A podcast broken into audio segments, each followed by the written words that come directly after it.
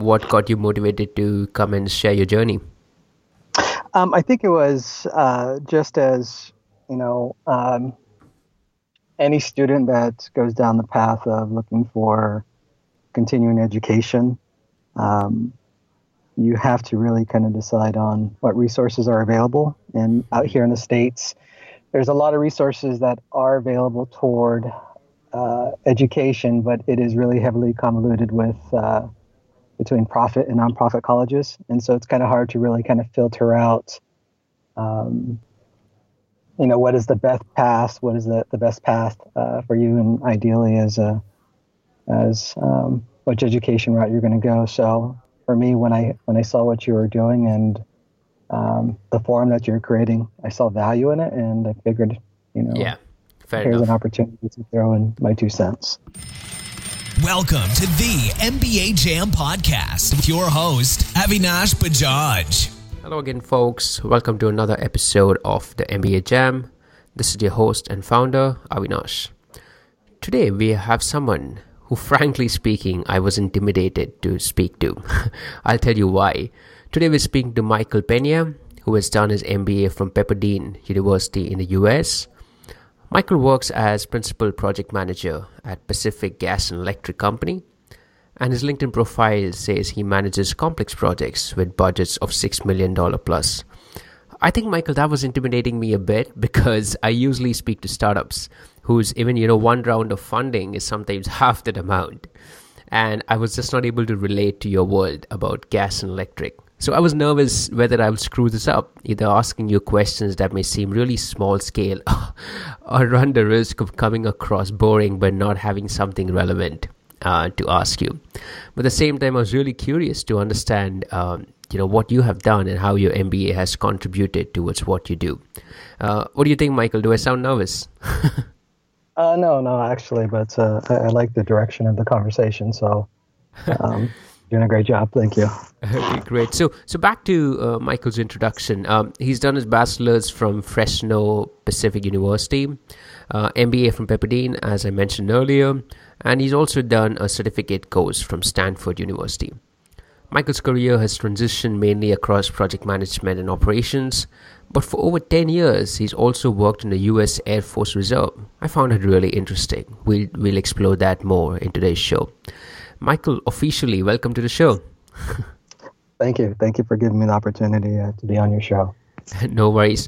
So, Michael, how would you like to describe your journey in your own words? And, you know, what else would you like to add to my introduction? Um, I think pretty much in in short, you really kind of nailed it. Um, but just to add a little content, um, yeah, my background uh, overall just uh, cross over into uh, project management, program management, um, and the operation side. And um, it's it's kind of diversified overall, but pretty much that's kind of where uh, has been the strength during my journey when it's going through my education uh, from undergrad to grad school. It's always been that same platform of using those uh, skill sets that I can transition into different job roles and um, use them in the school settings. Great, great. So, Michael, what is what does your day to day job or day to day work look like at this moment? Can you can you give a very brief um, overview of that? Yeah. So, my current role is um, my background is in IT and business. So, as um, as a project manager, I'm I'm the the bridge between IT and the business when it comes to building requirements and, and taking on uh, different type of projects. So I could do projects from the application side or on the construction side, uh, such as you know building infrastructure or doing redesigns to uh, like an Oracle-based product or a different type of uh, software that uh, Pacific Gas and Electric uses. Um, in my particular role, I, I, oversee large initiatives that end up providing a return of value to the business, such as cost savings, um, cost benefits, um, and so pretty much I oversee projects from start to finish. Um, and from there, just really kind of taking a project through its life cycle and then um, being that, as I mentioned, the bridge, being able to communicate, you know, IT technology uh, language into a, a business um, language and have that uh, that common uh, language between both uh, organizations, so that when we start building out um, different type of efforts related to the project, there is that common uh, sync of uh, communication. I see. I see. So right now you're in Pacific Gas and Electric Company, which is based out of uh, California, and you've been there for four years. Yeah, I've been over there. So I've been with uh, almost about five years. Uh, I was contracting with them for a little bit, and then I went into an FTE role. And Pacific Gas and Electric is um, one of the top three large utilities in California. Uh, it has over 22,000 employees, and pretty much the territory spans from Northern California. So, if you look at the state of California, it would be from Bakersfield all the way up toward the, the Oregon border. Um, that is uh, the territory of uh, Pacific Gas and Electric. I see, I see, I see. So, of course, you know, I was looking at your LinkedIn profile. Um, you know, I've you've done your bachelor's from Fresno Pacific University, as I mentioned. So, after your bachelor's, I was just trying to draw your timeline. Um, so, what did you do after your bachelor's? Is that when you went into uh, the U.S. Air Force Reserve? So, um, when I actually I I went into the military uh, right after uh, September 11, so that was in 2002 um, and actually did my bachelor's um, several years when I was actually uh, in the military. I did uh, actually education uh, uh a little later on in life uh, compared to uh, most. So um, for the timeline, it was what you're looking at is um, I graduated in about 2009, if I recall, 2009 2010 with my bachelor's from Fresno Pacific, and then from there, shortly thereafter, I transitioned into going into an MBA program. I see. I see. So what what motivated you to go for an MBA first of all?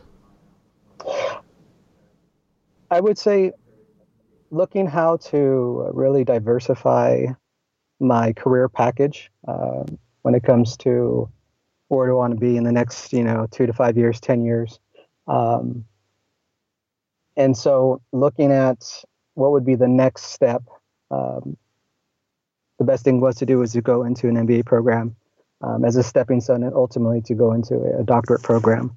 And so um, I kind of looked at both both uh, future goals and see how I could align them and what would give me a higher success rate of being able to get accepted into a uh, top tier school. My my my uh, constraint or my requirement uh, for going down into the graduate path was to make sure that the school that is chosen and the path that it goes falls into a type a top uh, uh, tier uh, college um, that would really kind of uh, add the add the touches to uh, what I needed for my future goals.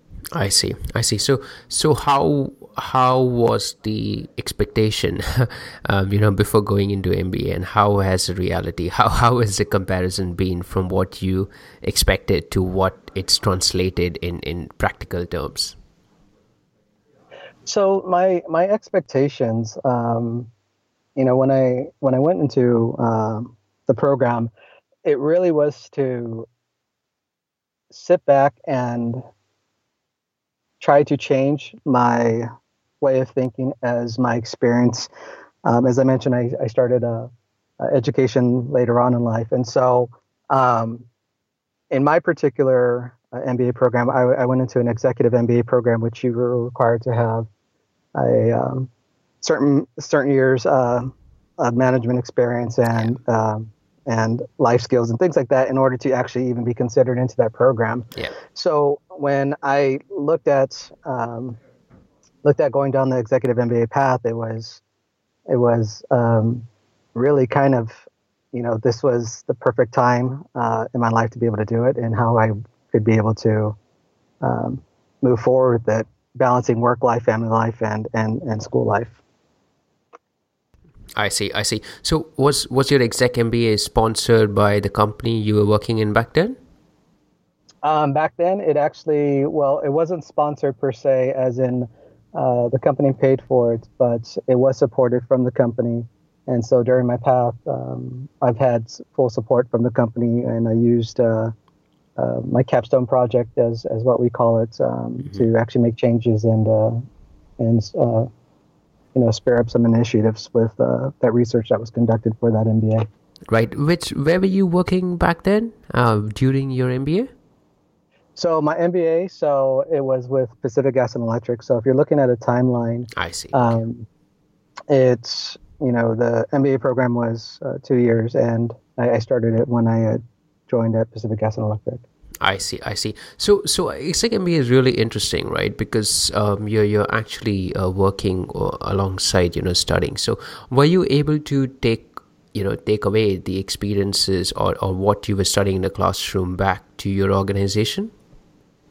Yes, uh, most definitely. When it's kind of different when you're when you look at uh, traditional MBA programs for uh, individuals that's um, usually just you know finish high school, they go through uh, undergrad, and then they go straight to uh, a grad program. You're learning a lot of theory, and um, in an executive MBA program, you are plugged in and you're bringing in real world uh, issues and you have your resources and the expertise to help you be able to solve those issues and then you can take whatever frameworks that are taught um, and be able to apply that immediately. Um, so that is that was the one of the biggest benefits of it is what you've learned um, you were able to use compared to keeping it in a toolbox and saving it for a later date Yeah, yeah, absolutely. No, that that's that's so true. We, I, I've had a couple of guests over here who have done the exec MBA and and the experiences. We share notes because um, I have I've done a full time MBA. They've done the exec MBA, so it's it's really interesting to compare the experiences.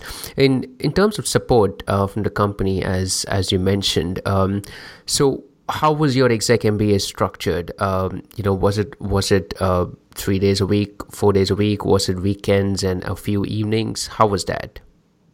So it was an average about every three weeks, and it was over a weekend, um, over a Friday and Saturday. And it was pretty much you're looking at you know eight to ten hours each day on that Friday and Saturday, and then from there you had and the executive MBA programs are they're like a cohort program. So what you were um, plugged into is um, besides your schooling, then you have your uh, your your team or your your your group that you're working with. That you have your other deliverables throughout the time frame. So um, every three weeks was class session, and then I would say maybe two or three times a week you're touching base with uh, your groups or your peers in order to be able to uh, address or tackle the you know the assignments and and the things that were part of uh, the requirements of graduating. Right, right. Did you did you ever consider doing a full time MBA? Honestly, I, I, I yes and no.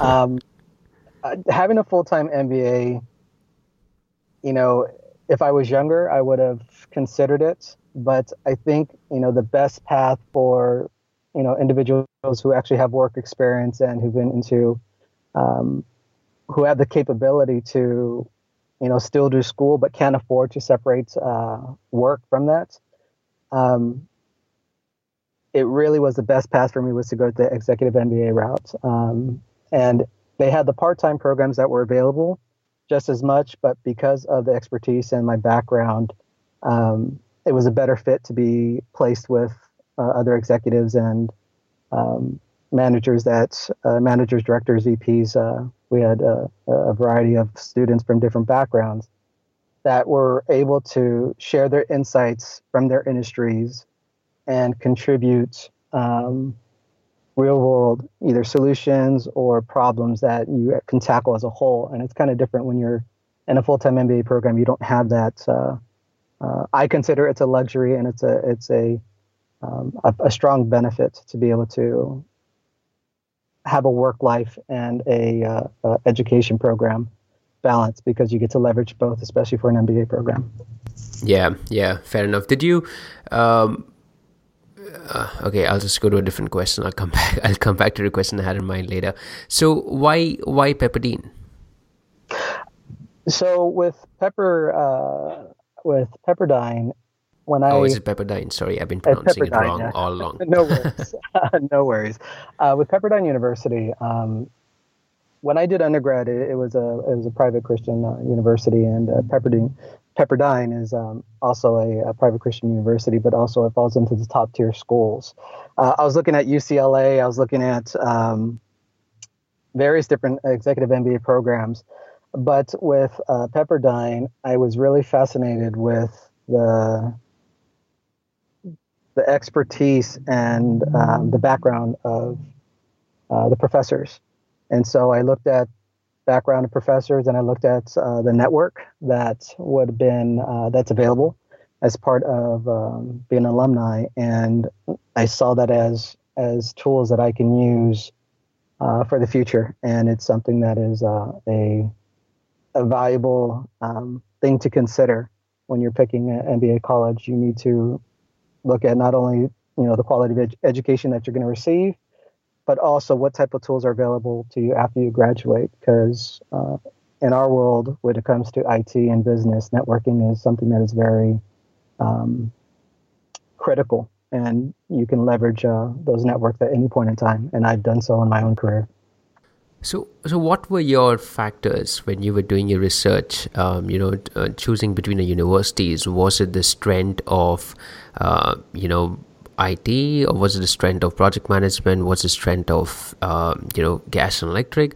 Uh, so, what what were some of your key criteria points?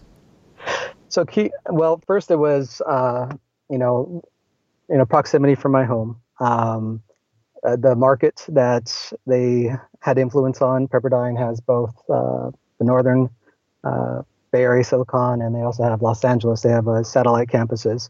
Um, and so when I was looking at, you know, the schedule of the schooling, the amount of hours that uh, I need to add into my personal schedule, um, and from there, looking at the type of people that will be in the program. And so for me, long term is uh, goal to be a VP. And so when I got to um, meet the other peers and, and know that was there, it was it was dealing really with you know where did I want to be at, and you know in the future, who can I connect with, the quality of teaching from uh, the professors, and from there, you know, what would be the overall um, networking opportunity and um, resources that would be open to me, uh, particularly with that school. And so when it came down to it at the time, it was either between UCLA or uh, Pepperdine. And, you know, I realized that, you know, what's maybe it might be better for me just to go into a, a private university. And um, so I just explored both options and I found that Pepperdine was a better fit. Yeah. Okay. Fair enough. I see. I see. So you know, of course, you're in California, and, and there must be a big influence of, of Silicon Valley. Um, have you have you ever thought much about you know these these um, technological companies or more the emerging technologies that are coming up? Have you ever thought about transitioning to those kind of uh, industries, or um, is this the kind of industry you want to be in? So I, I think with my background, I've always um, fell into a regulated utility industry. So when I started off with uh, Pacific Bell, SBC, AT&T, the Ma Bell systems, um, California has a, uh, a regulated industry, and so PG&E or Pacific Gas and Electric is uh, one of those uh, corporations that fall into a regulated industry. So it just so happened that was the path. I am very open into emerging markets and and uh, technology and and the way that the market is moving, um, and so that's something that I've always keep a pulse on. Um, but then with with the company with uh, Pacific Gas and Electric and and it's a very strong company, and it's a something that's kind of uh, had its challenges um, in many different areas, but it's also one of those things where when you look at, you know, having your MBA, could you use that MBA into your organization? And so, um, as I said, I'm open to to exploring other options, but then again, it's also the consideration of, you know, can I leverage the skills that were learned in order to be able to make uh, changes or or change a strategy? Yeah, yeah, it's very interesting you, that you talk about leveraging the MBA because it, it it makes me ask one pertinent question. So, how how was your class structured, or how was your cohort cohort structured?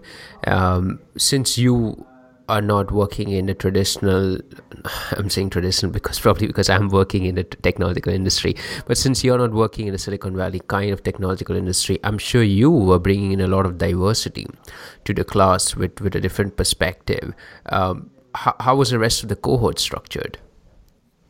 So the the cohort itself i mean it was it was various backgrounds. Um, we had you know uh, executives from you know large banks um, Intel. So we've had in the cohort the way it's structured, you had a, div- a diverse background from marketing, banking, um, you know, the the, the hospitality uh, industry, you know, uh, healthcare, and even satellite missile space. We, the backgrounds were were so unique, and the way it was structured is we've our cohort we came in.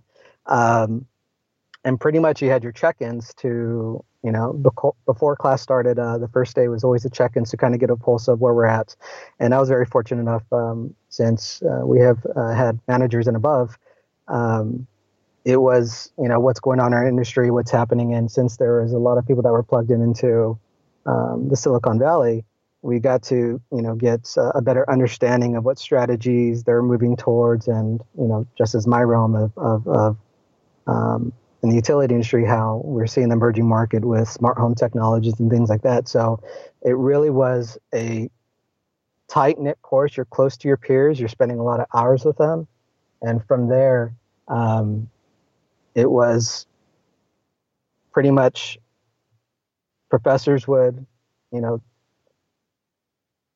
talk about whatever the sign topic would be, and then from there we all contributed into um, that's a specific point, either using real world examples or trying to look at frameworks that can address a, a problem uh, scenario. Mm-hmm. Mm-hmm. Okay, cool, cool.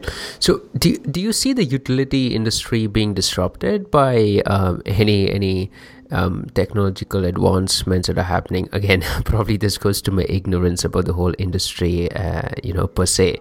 Uh, but but since you keep a pulse on um, the software technological industry, do you, do you think there's scope of the utility industry being disrupted by anything that could come up? Yeah, actually, I did my capstone project focusing on um, out here in California and in the states. We have something which is called a community choice aggregation, which basically is it lets a municipality or a, a, a, a collections of cities procure their own energy and basically become their own utility. Mm. Um, with this type of change, it, it, actually came about in 2010, but is it has shaken up uh, the, the investor-owned utilities such as San Diego um, Gas and Electric. Uh, you got Edison Utility, you got Pacific Gas and Electric. Um, and basically, what happens is so let's say if we were to use an example, um, in uh, uh, Marin County, Marin County has a, has a territory, and all the residents that live in that territory. Once that program comes online, if it's 500,000 people that live in that territory, once that program comes online, they automatically are removed from an investor owned utility and moved over to um, the municipality. And so in our world, um, it's actually this is disruptive. It's a new type of uh, um, it's a it's a disruptor, and it's literally changed the scope of how um, investor-owned utilities done business. Before, uh, it was pretty much, in a sense, kind of a monopoly system. Mm-hmm. Large territory, we had the infrastructure, and you belong to us. But now, since this has changed, it's now where you're seeing a, utility can have you know five million customers and with one year lose 50% of their customer base to these communicate uh, these uh, community choice programs. So that's all you know a, a kind of a spinoff of renewable energy and um, on how to you know reduce uh, carbon footprints and things like that. But uh, it's something we are seeing right now, and it's uh, a real world scenario that's that's happening. It's kind of fascinating because we're now seeing strategies change compared to the status quo of what they've known, and they're venturing into new areas that um, since this is a disruptor and it hasn't had, uh, it, it's a new area um, and it's a new type of uh, uh, service model, or excuse me, business model that has been created. It's really causing a lot of uh, strategy changes for the investor on utility in order to be able to maintain competition and sustain competition. Interesting. So, is this is this something that's uh, limited to a few states, or is this something that any state can take advantage of in in, in, in the U.S.?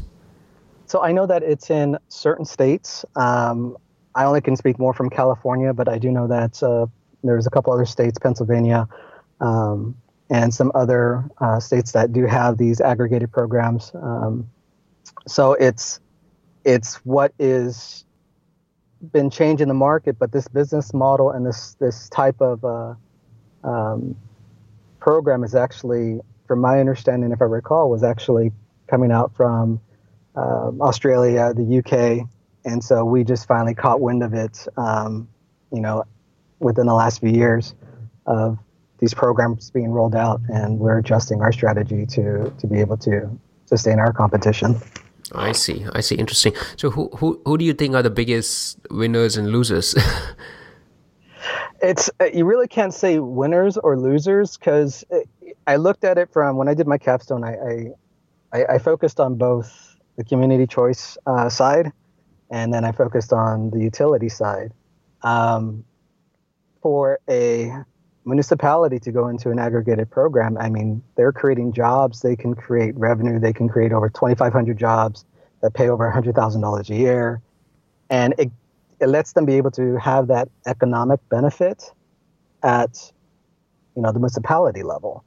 Um, so right now you have your winners in a sense from the investor-owned utility side, and then you have your winners from uh, you really can't say winners, but you got the leaders who actually are the ones that all the other programs look up to that are maintaining um, a constant, uh, I would say, tension when it comes to competition. So it's forcing the investor owned utilities to switch their model compared to procuring and providing energy. Now they're moving into a service delivery model because uh, aggregated program doesn't have to have the infrastructure such as, you know, uh, utility pole substations, they can force the utility to be the delivery of that energy. So both have their winners and they both have their pros and cons. But all I can say is it's it's very fascinating to be able to see this type of uh, uh, shift happen in the yeah. utility industry. Yeah, absolutely. It's it is. I've already learned something new today, um, and it, it it might have good. Uh, I I already feel like I I'll do go to and research on it I'm from India, so of course, you know, these kind of concepts are really fascinating because um, there are large segments that are not, um, the utilities are not all supplied properly. So, such a model, I, I, feel, can have a big impact on not just one or two countries, but also globally at some point of time. And I totally agree. It's, like I said, for me, when I took on this subject, I, I had minimal knowledge of it, and I had to play both uh, both sides of the fence, and I saw value on both sides of the fence. But it is something that it's really, when you look at how energy is and uh, the retail electricity markets, um, home energy, uh, renewable energy, it's one of those things where you're seeing, you know, the technology um, industry having a heavy influence and to be able to make these changes. And it's either you adapt to the changes and adjust your model to be able to sustain, or you're going to get left behind and pretty much, you know, will be the close of a close of your story if you're not willing to adjust your strategy. Yeah, yeah, true. So this, of course, you know, you, you either doing your MBA or doing your capstone. So that was a good, uh, you know, learning or outcome out of it.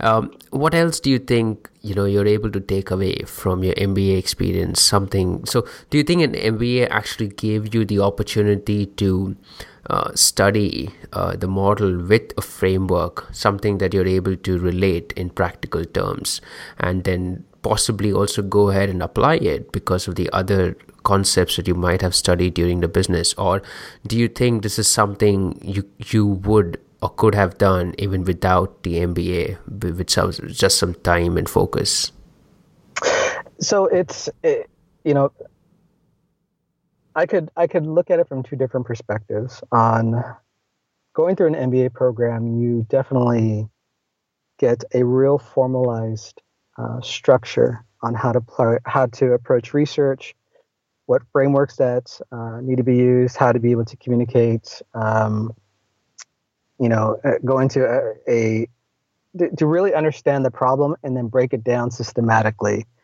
on how to tackle that problem, that uh, that uh, particular problem.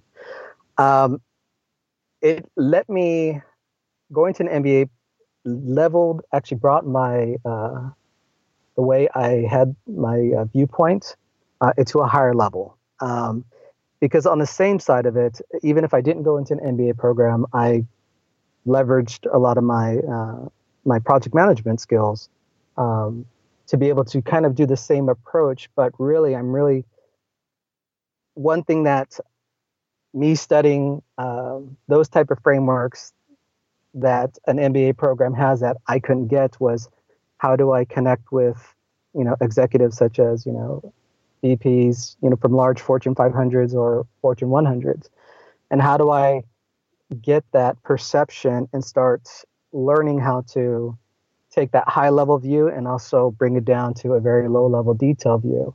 That's one thing that um, you will not be able to get uh, from a textbook uh, per se. You can get, you know, the frameworks and the theory, but in business, we're we're really looking at a lot of lessons learned and how do we take those lessons learned and you know try to take advantage of of of those um,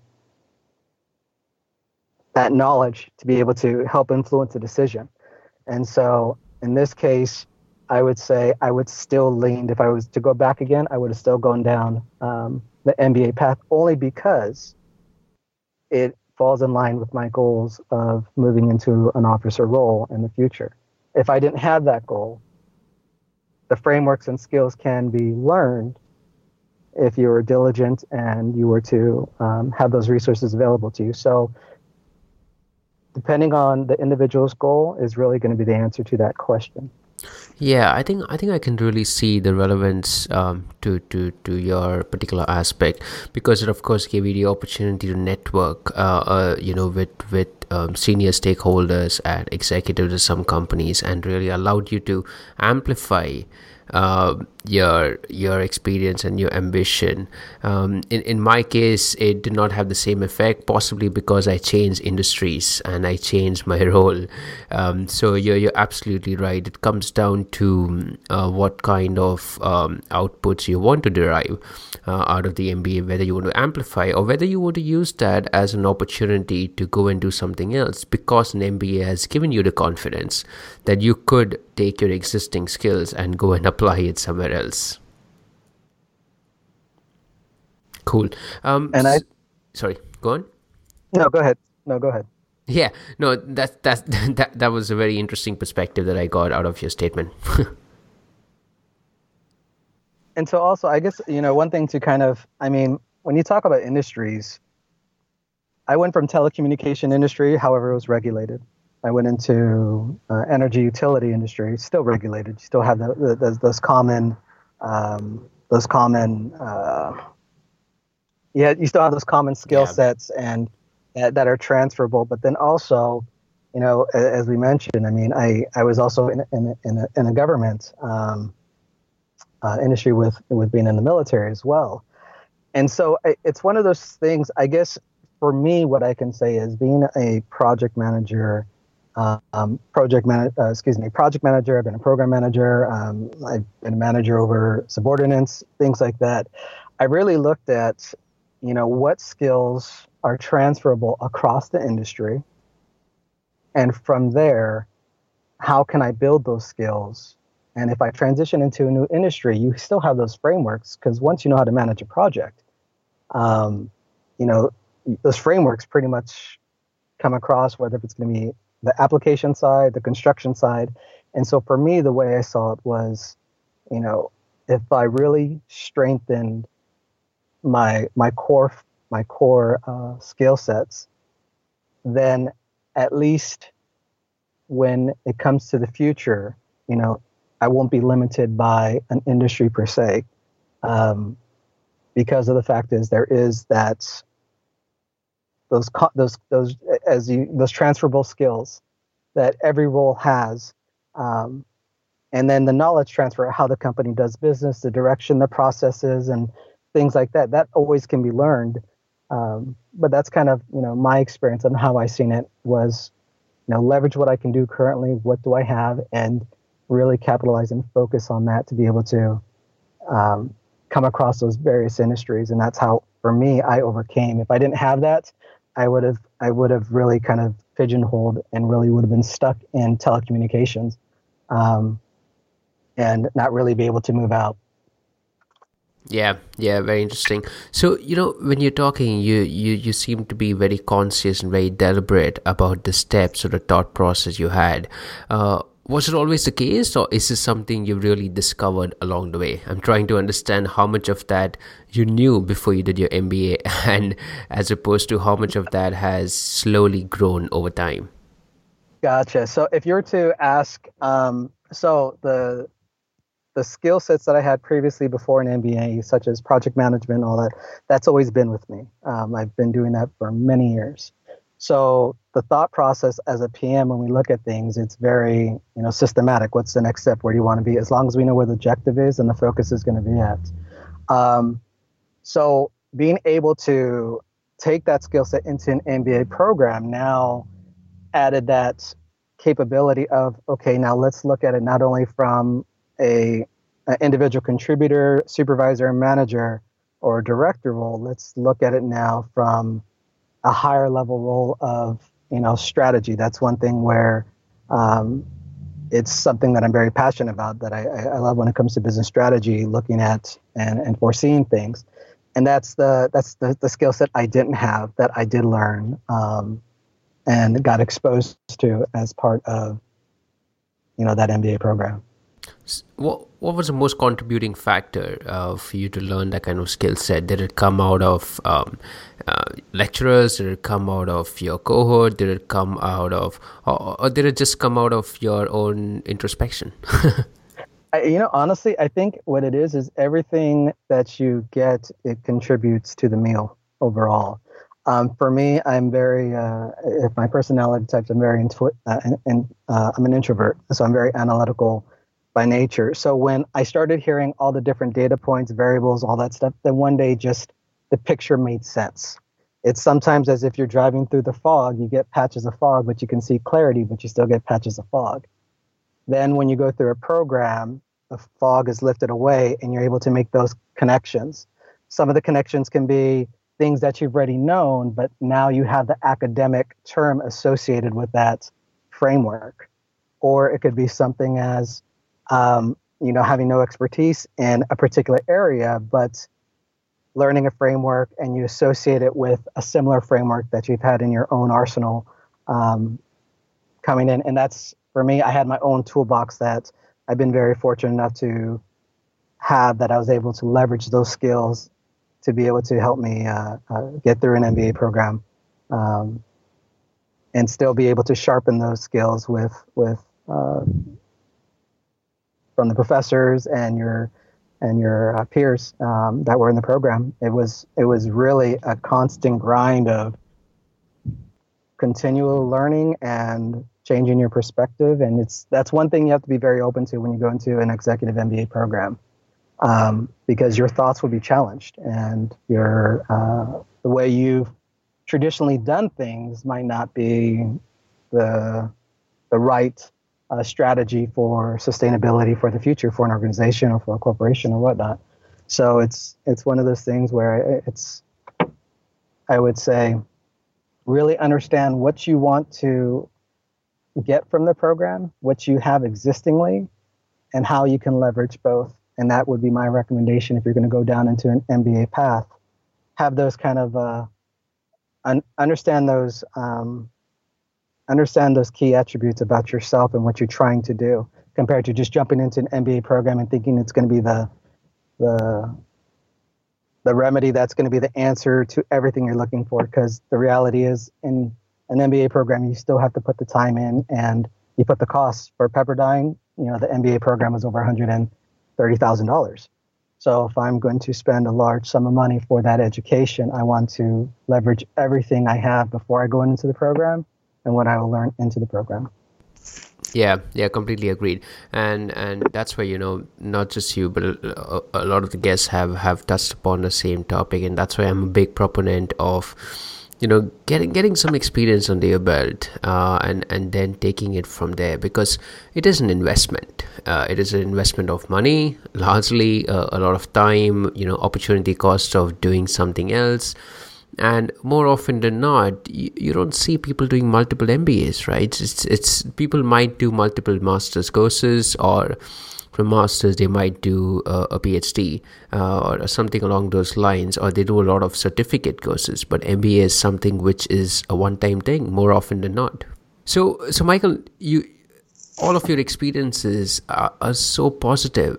Let me ask you a flip question. Do you have any regrets um, over over time? I would say regrets. Looking into, you know, having an MBA, um, when you're spending a large sum of money for your education, you really want to make sure that the cost that you're putting into for that degree has its payouts. Um, I'm very fortunate enough that you know the program that I went really worked out um, for what my goals were. Um, if I didn't have those goals, I would say it wouldn't be the best path um, for myself. And so I really wish that I would have done MBA sooner. I wish I would have done it at a younger age and and um, at least start going down the business path for an MBA and be ready to go into a doctorate program. So it's kind of really one of those things where it's I've had great experiences, but I can't really say I had really any negative experiences that came with it, and not trying to be an individual to say, you know, my university was was you know great because every university you're going to attend is going to have its challenges. Are they teaching current information? Is it how how good is the use case? Is it you know within the last year or it could be three years old? Things like that. I mean, you got those challenges overall, but as looking for regrets uh, toward the choice, not really. I, I really can't really think of a solid thing to say. I disliked the program it takes a lot of time and it takes a lot of effort. Um, and so for me, when I went through it, I I've had family and I had children and I had a newborn, so I've had other areas pulling. Mm-hmm. So if it was if it was a time frame, it would have been a different time frame where I really didn't have all those constraints. But nonetheless, also those constraints actually help really sharpen your skill sets and help you really prioritize the workload that you have. And so it's you can look at it both ways, positive or negative. Yeah, absolutely. How about besides the MBA? You know, uh, looking at your younger self, knowing what you know now, you know, generally over your career, is is that something you would have done differently looking back? I'm sorry. Can you say the question again? You cut out. Yeah, sorry. So what I was saying is, besides the MBA, you know, generally looking at how your career has has transitioned over time, uh, is is that one piece of advice you would give to your younger self? Not just MBA, but anything to do with career. Uh, I, for career, um, I would say I, am more of um, if I if I could go back to my younger self and look at you know focusing, I, I think I would have more have focused more on the IT uh, aspect of things compared to the business side. Um, just because of just the way the industry is going now. Um, it's really kind of one of those things where I look at my career progression. It's it's been it's balanced. I've, I've had a, a, diverse experience, and I've always held to that motto: once you start something, you you don't quit. So once you make that commitment, you see it through. I think that's what's been the key rule. That's that's really kind of helped me be balanced. Um, I would just think that you know, if I had more time to analyze something, I have more time to be able to research something, um, I would have really kind of focused on time management as an area, just so that I can feel that I got more out of what was presented, if that would make sense. Yeah, yeah, I, I, I do see your point. Uh, sometimes I wonder if I should have spent a lot more time on, you know, the software or, or the technical aspects. I, I was in software development. I didn't like it. I moved on from there. But seeing where the world is right now, I keep wondering maybe I should have persisted. Maybe I, maybe I could have done well in development.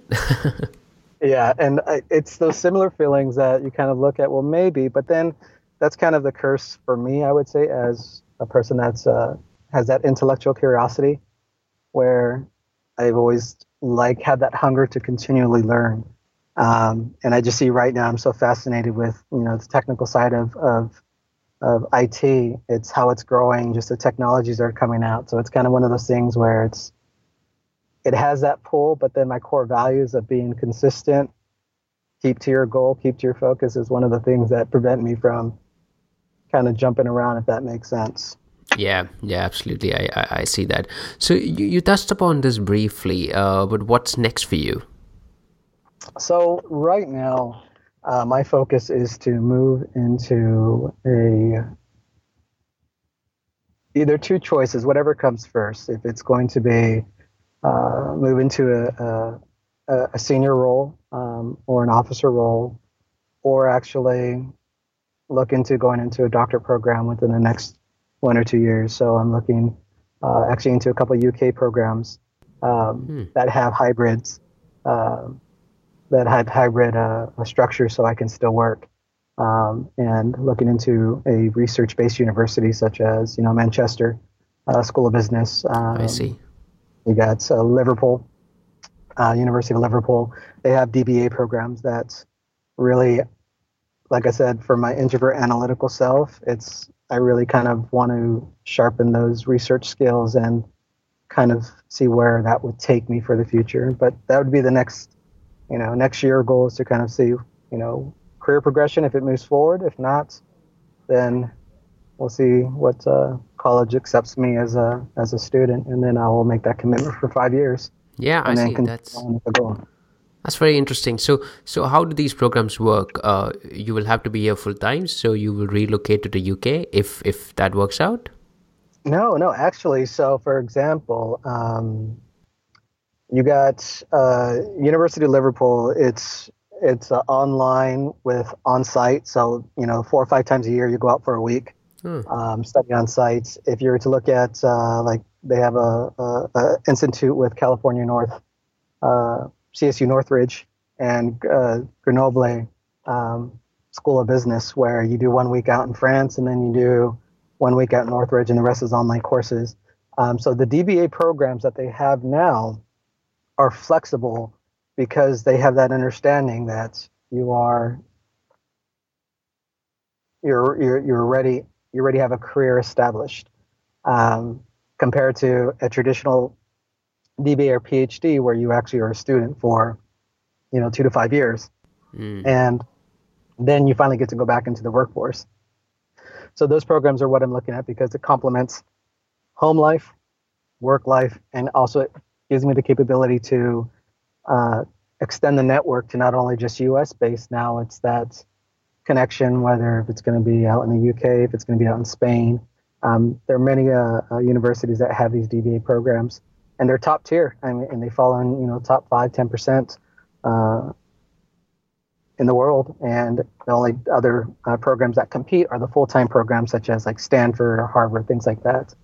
But that's kind of where the path is, and those are you know the choices that I'm I'm really uh, working on these applications to talk about my proposal and to get um, hopefully accepted into uh, a program choice. So it seems like I'm doing it all over again.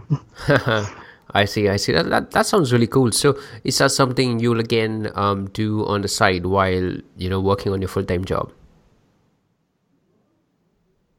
Yes, that's correct. Um, once again, full time job is I I have a I, I could stop now with the education and still have success and still be able to have that career progression that I'm looking at. But like I said, it's that intellectual curiosity where there's still that desire to learn and and and I think now when you go into a research uh, based study, it's it's really that academic uh, long term studying analysis that I think that in the long run would be valuable uh, when I finally get that seat at uh, the officer level for a corporation.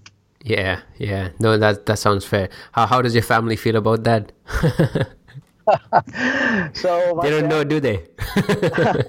no, no. So it's I, I, have a very supportive family. That's one of the key things when you're looking into an MBA program. Um, True. It's going to take a lot of time, and how you are going to be able to sustain yourself is with the support of your family um, through these particular type of programs, because they're going to be there when you're pulling late hours and all that stuff. So it's I have a very supportive family. So anything I've ever uh, been able to uh, set my my eyes on and make that commitment decision and go for it, they're they're in full support. Yeah, yeah, that's great. That's great. That's really admirable uh, that you still have the energy to go for um, another course with, with similar circumstances. That, that's that's pretty cool. cool. Um, so, uh, Michael, just one question, which is um, quite uh, specific. Uh, if I placed you in a room with you know MBA program directors and lecturers from Pepperdine, what would you tell them to try and give some tips and insights uh, as, as to how your course was and are there any improvements that they could make? I, I would think uh, improvements would been on you know with pepperdine you had uh, uh, you know the southern california campus um, in malibu and then you had a satellite campus in los angeles and then you got a, a northern uh, California campus in in the Bay Area, and so I would say more so if you're to have the the course content geared specific to that area. Um, you know, the, the Los Angeles uh, business market is different from the Bay Area, such as, um, you know, New York is different from the East Coast. So I would say just overall content, um, have more applicable uh, applicable material to to that region. Uh, in the programs, they would have instructors from down south up to you know the Bay Area, and and don't get me wrong, the professors are extremely qualified and held various various roles with with industries. It's just kind of one of those things. I think that was kind of one of the common themes of complaints with with the students was you know current use cases um, along with you know is what we're learning really applicable just down in southern california or we need something more focused in silicon valley of you know we're right smack in the middle of change and you know. So that's kind of really one of those things that i would say um, if i could give feedback but for me overall i had a very positive experience um, with the program itself and just minor stuff because if if uh, I'm one of those resourceful individuals that if there's something I want to learn, I put it you know in a notebook and I always go down the path to make sure that I learn it. So it's kind of that's that's my drawback. So I really wish I could give you more negative um, candid feedback, but I really don't have that, and that's not just because it's it's you know, I'm an alumni from Pepperdine University. There's really nothing that I could say because I had a very positive experience.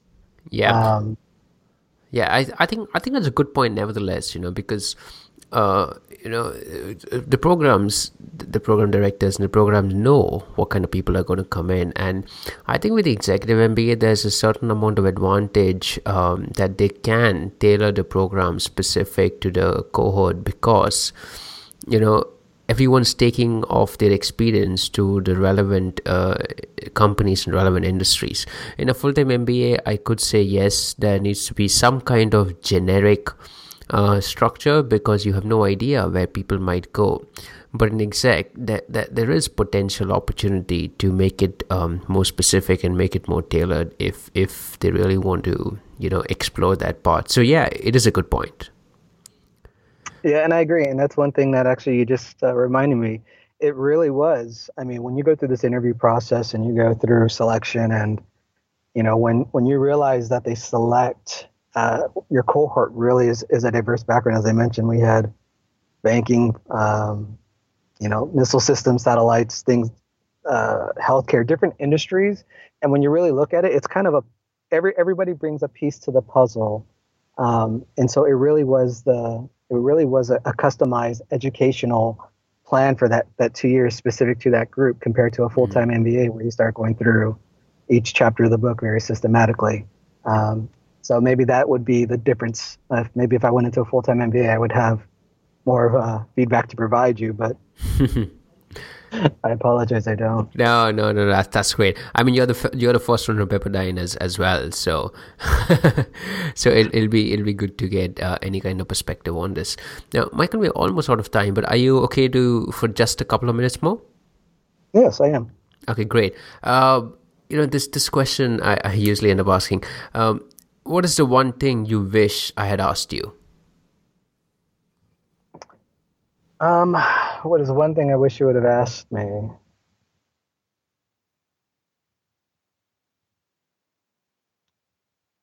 Honestly, it's I can't think of anything that that I would have wished you would ask me. You covered my introduction. We we went through a flow. You asked me, you know, about the program. I provided my experience. I talked about my aspiration goals and the reasons why I made these choices.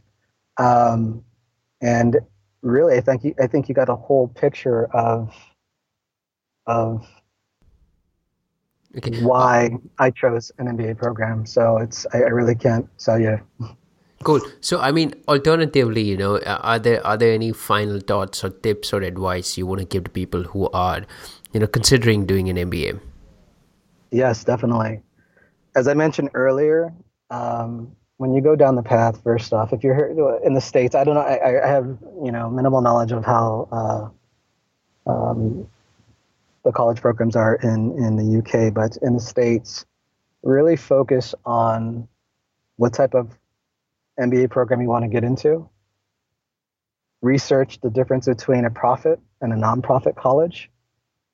Um, some individuals that go down an MBA path choose uh, the wrong college, and pretty much you're just paying for you know a piece of paper, and you don't get the frameworks that you're going to need or that's what you wanted into entering a program. Um, so do an internal check, look at the frameworks that you have, the skill sets that you have, what area you want to focus and target. Look at the MBA program, find the one that uh, that is a match to your current uh, your current uh, lifestyle, your current family constraints, and everything. And then from there, look at how you will be able to leverage it um, to sharpen those skills. And then from there, once you sharpen those existing skills, then you can look at the new skills that you know that you want to focus and sharpening on. Um, that's really kind of the best approach that I would say is really look at look at that, and then what does the school have to offer? What's the alumni uh, support system? What is the network capability that they have? Who are the the faculty, where they come from, were they prior, uh, you know, a VP, CEOs of, um, of, you know, corporations or whatnot. So you want that real world experience and, you know, what opportunities that it can be presented to you to change your mindset on, you know, how to leverage that MBA to be able to sustain your personal growth in future. Yeah, yeah, absolutely. Good points. Uh, Michael, this has been this has been amazing. Thanks a lot for uh, you know spending spending time to talk to us today. Uh, actually, we just we touched upon briefly before we started recording, but what what got you motivated to even come on the show? Honestly, it's you reached out and I saw value because I was in that same uh, situation when I was trying to choose an MBA program, uh, doing that research, and for me, it was trying to filter out difference between top tier education, profit, nonprofit colleges, and and you start going down a path of like, you know, where can I go? And then of course, when you talk to uh, fellow MBAs, they always always have that connection to the school they went to, or you hear horrible experiences. So for me, I I, I find the platform that you use and what you're doing and what you're sharing and how you connect from um, uh, you connect from different colleges to really kind of provide a solid viewpoint of the student, um, so that at least that could be weighed in into the decision making for you know that that person that is uh, considering going down a graduate path. Yeah, absolutely, absolutely, uh, right on. That that's the hope, at least. um, yes. So so hopefully it does contribute a lot to people's um, decisions as as they think about this. Uh, Michael, it's been an absolute pleasure. Thanks a lot, um, you know, for for spending time talking to us. How how can people know more about you and and get in touch with you? So you're and you can reach me out via LinkedIn, and it's uh, Michael Peña. And if you do uh, Pacific Gas and Electric in the search, you will find me. And I'm open to consulting, open to uh, mentoring. And if you have any questions or anything, feel free to reach out. I'll be more than happy to share what knowledge I have. Perfect. Thanks a lot. And you know, if anyone wants to reach across Michael, you can always uh, contact me at avinash at the mbajam.com and I'm more than happy to pass on the reference to Michael going going going from there. Uh, Michael, thank you once again. Avinash, thank you for reaching out to me. It was a pleasure, and thank you for what you do. No worries. Thanks a lot. Take care. Bye bye. Take care. Thank you for listening to the MBA Jam. Now it's time for you to take action. Head over to the MBAJam.com to listen to more episodes and discover great resources.